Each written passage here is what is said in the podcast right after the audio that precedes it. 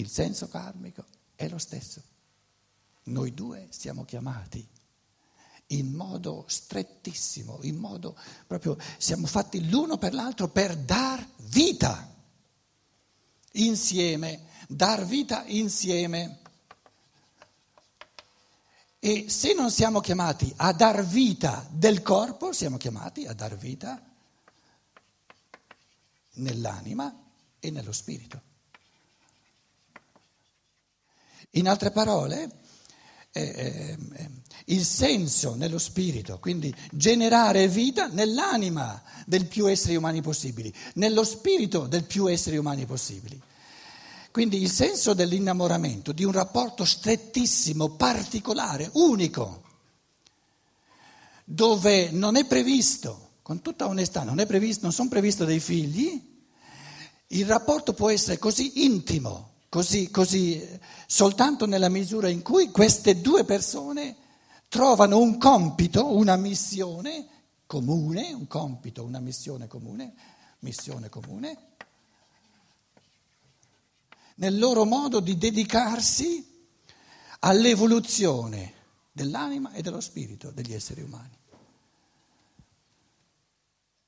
Noi due siamo innamorati l'uno dell'altro o perché siamo destinati a creare vita a livello del corpo e a livello del corpo significa di conseguenza anche anima e spirito, oppure siamo destinati, è nel nostro karma, di creare vita, di generare vita in altri esseri umani, presupponendo il dato biologico, che ci pensano altri, e ce n'è che basta, proprio perché lo dà la natura, e noi ci concentriamo a generare vita nell'anima che è la vita del, dell'amore, e vita nello spirito, che è la vita della libertà, la vita della conoscenza.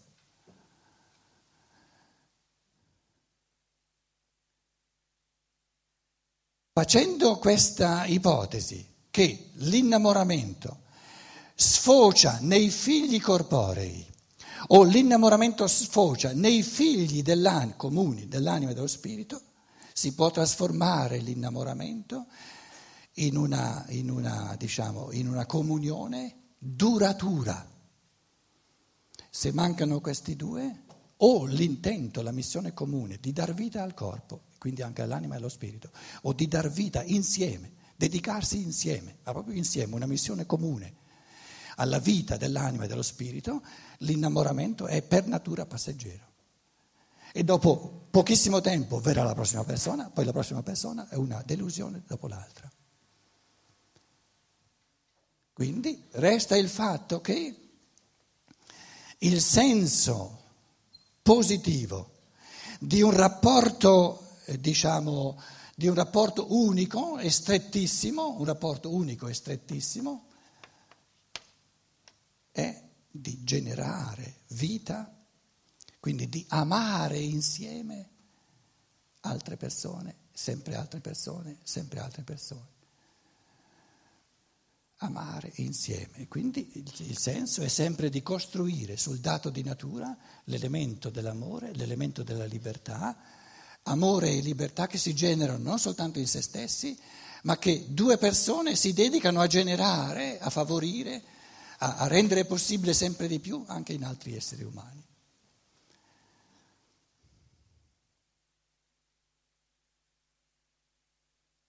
Fenomeno opposto all'innamoramento. L'innamoramento è la persona che è, mi è la più simpatica di tutte. Il fenomeno opposto è la persona che mi è più antipatica di tutte. C'è, c'è per ognuno di noi la persona che gli è più antipatica di tutte, che non, non posso vedere. Allora, così come nella persona che mi è la più simpatica di tutte ci sono questi misteri della chiamata karmica a dar vita insieme a essere una unità nel generare vita del corpo, nell'anima e dello spirito di altri esseri umani, così le, diciamo, il rapporto di somma antipatia, somma antipatia, metto qua sopra, somma antipatia,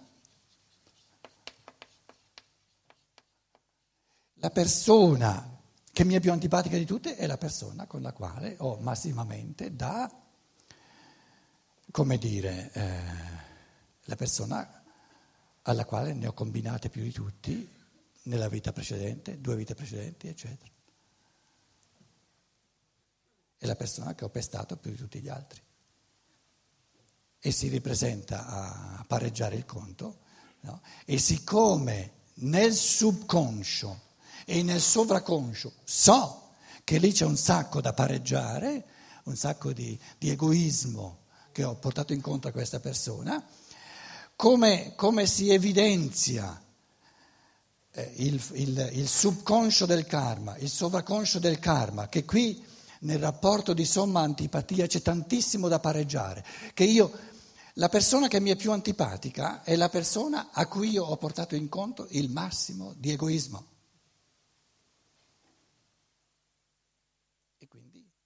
Quindi mi si ripresenta col massimo di diritti che io trasformi, che io compensi l'egoismo con atti di amore. Quindi eh, una persona che mi è antipatica, posso essere sicuro, è una persona a cui sono di molto debitore.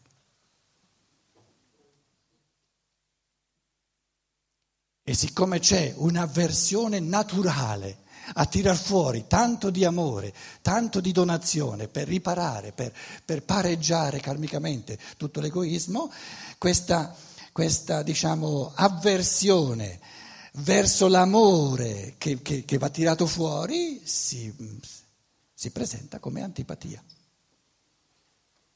La persona che mi è più antipatica è quella che io nel corso dei secoli, nel corso dei millenni ho massimamente sfruttato perciò mi è antipatica, perché adesso c'è da restituire.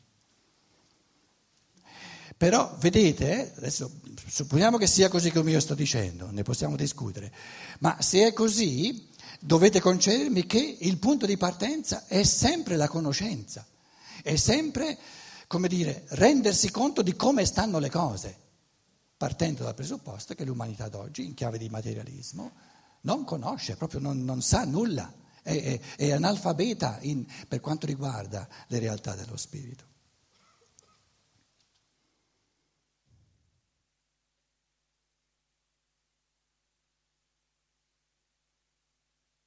Allora, termino queste riflessioni perché poi eh, voi ne avrete ancora di più eh, da dire. Eh, queste riflessioni dove praticamente questo pensiero stava al centro, che la libertà e l'amore è sempre una vittoria e un esubero rispetto al dato di natura. Il libero non è dovuto, è libero. Però l'essere umano non è, non è, contento, non è felice, non si sente realizzato se non tira fuori questo elemento che va al di là della natura.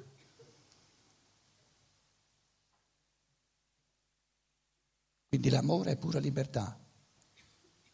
Amore e natura non hanno nulla a che fare l'uno con l'altro. Natura è egoismo, non amore.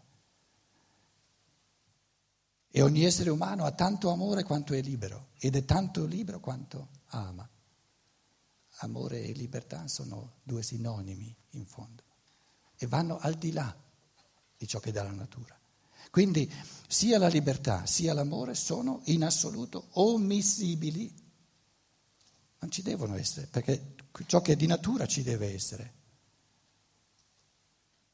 E nella misura in cui l'essere umano omette l'amore, omette la libertà, si riduce al dato di natura e si sente insoddisfatto, si sente scontento, si sente non realizzato perché gli manca la parte più bella. Adesso voi direte, ma dimostrami tu che l'amore e la libertà danno più gioia che non un orgasmo fisico che dà la natura.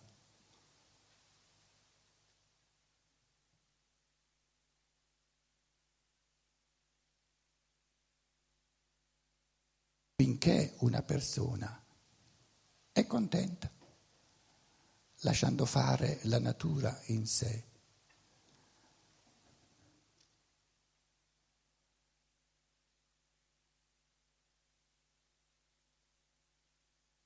Che volete fare? È contento? Papageno è contento?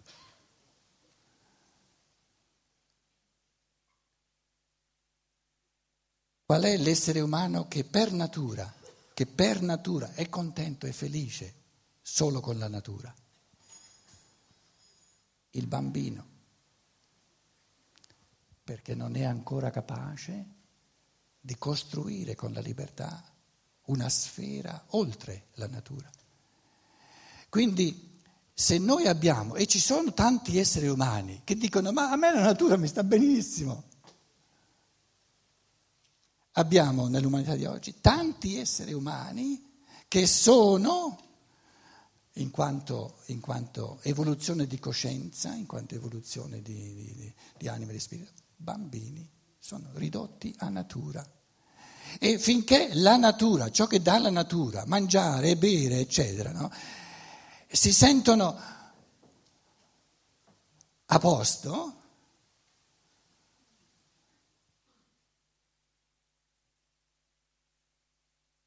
cosa facciamo?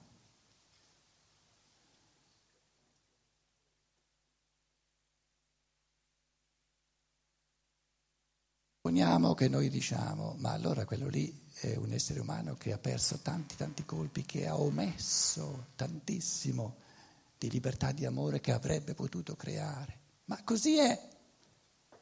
È come questo spirito che si vuole incarnare da un padre pedofila e dice, eh, è così, adesso per vent'anni, per trent'anni ha omesso ciò che è libero, ciò che, ciò che, ciò che è amore, è ridotto a, a elemento di, di istintuale di natura, è così. Importante è che partiamo dal renderci conto che noi, nella nostra società, soprattutto in, in Occidente, abbiamo, adesso devo stare attento come dico questa realtà fondamentale, abbiamo così eh, puer, puerilmente osannato la natura e l'istinto che adesso ci troviamo di fronte a enormi problemi del sociale perché abbiamo portato alle stelle l'elemento di istinto e di natura, parlo in generale naturalmente, e abbiamo terribilmente, tragicamente omesso l'elemento della libertà e dell'amore. E sarebbe illusorio pensare che noi dall'oggi al domani risolviamo questi problemi li risolviamo soltanto nella misura in cui avremo un numero sempre crescente di individui che capiscono queste cose fondamentali e che dicono oggi comincio, solo allora, solo allora cambiano le cose. Però oggi comincio a fare un cammino diverso, un cammino che, che capisce, mette alla base questo convincimento che il dato di natura è bellissimo solo se si fa da fondamento per l'elemento della libertà e dell'amore. E il dato di natura ci getta tutti nell'abisso sociale, nello scannarci a vicenda, nel, nel, proprio nel, nell'essere egoisti al massimo l'uno contro gli altri, nella misura in cui omettiamo, omettiamo, omettiamo ciò che è l'amore, ciò che è la libertà.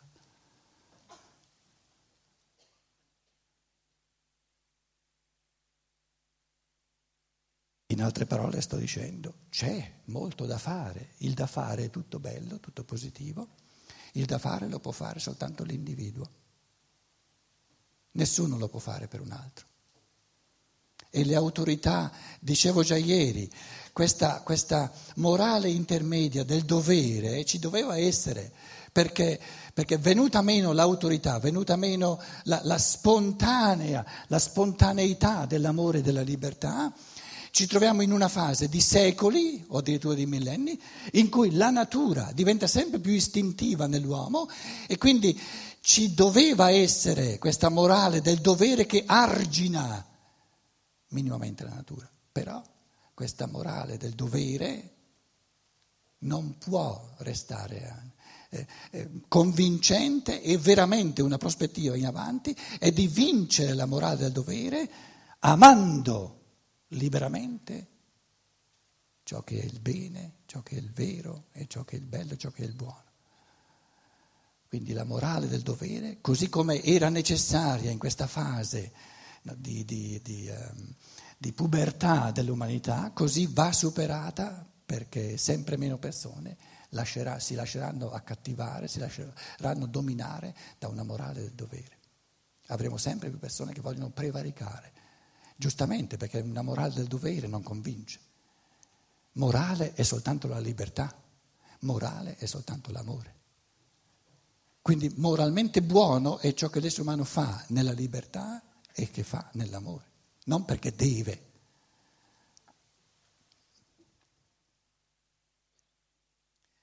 E se l'ideale più grande dell'amore, lo conosciamo l'ideale più grande dell'amore, ama il prossimo tuo come te stesso, oppure, detto in un altro modo, f- tratta l'altro come vorresti che l'altro tratti te stesso.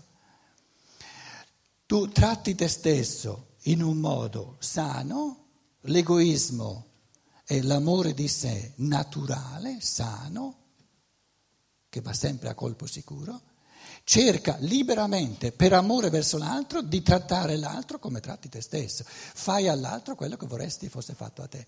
E questo amore verso l'altro, che, che, che si orienta sulla falsa riga dell'amore a sé, tra l'altro, se le religioni, non soltanto quella cristiana, pongono l'amore di sé come modello per l'amore all'altro, ama il prossimo tuo come ami te stesso, con questo viene detto indirettamente che l'amore verso se stessi è bellissimo, è perfetto, se viene preso a modello dell'amore verso l'altro.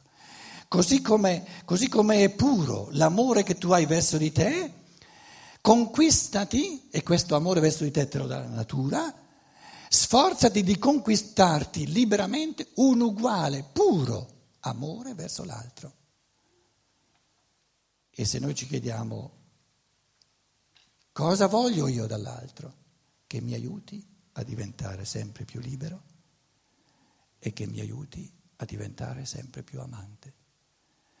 Allora se vuoi amare l'altro, dedicati dedica la tua mente, i tuoi pensieri. Cosa posso fare per aiutare l'altro a diventare sempre più libero?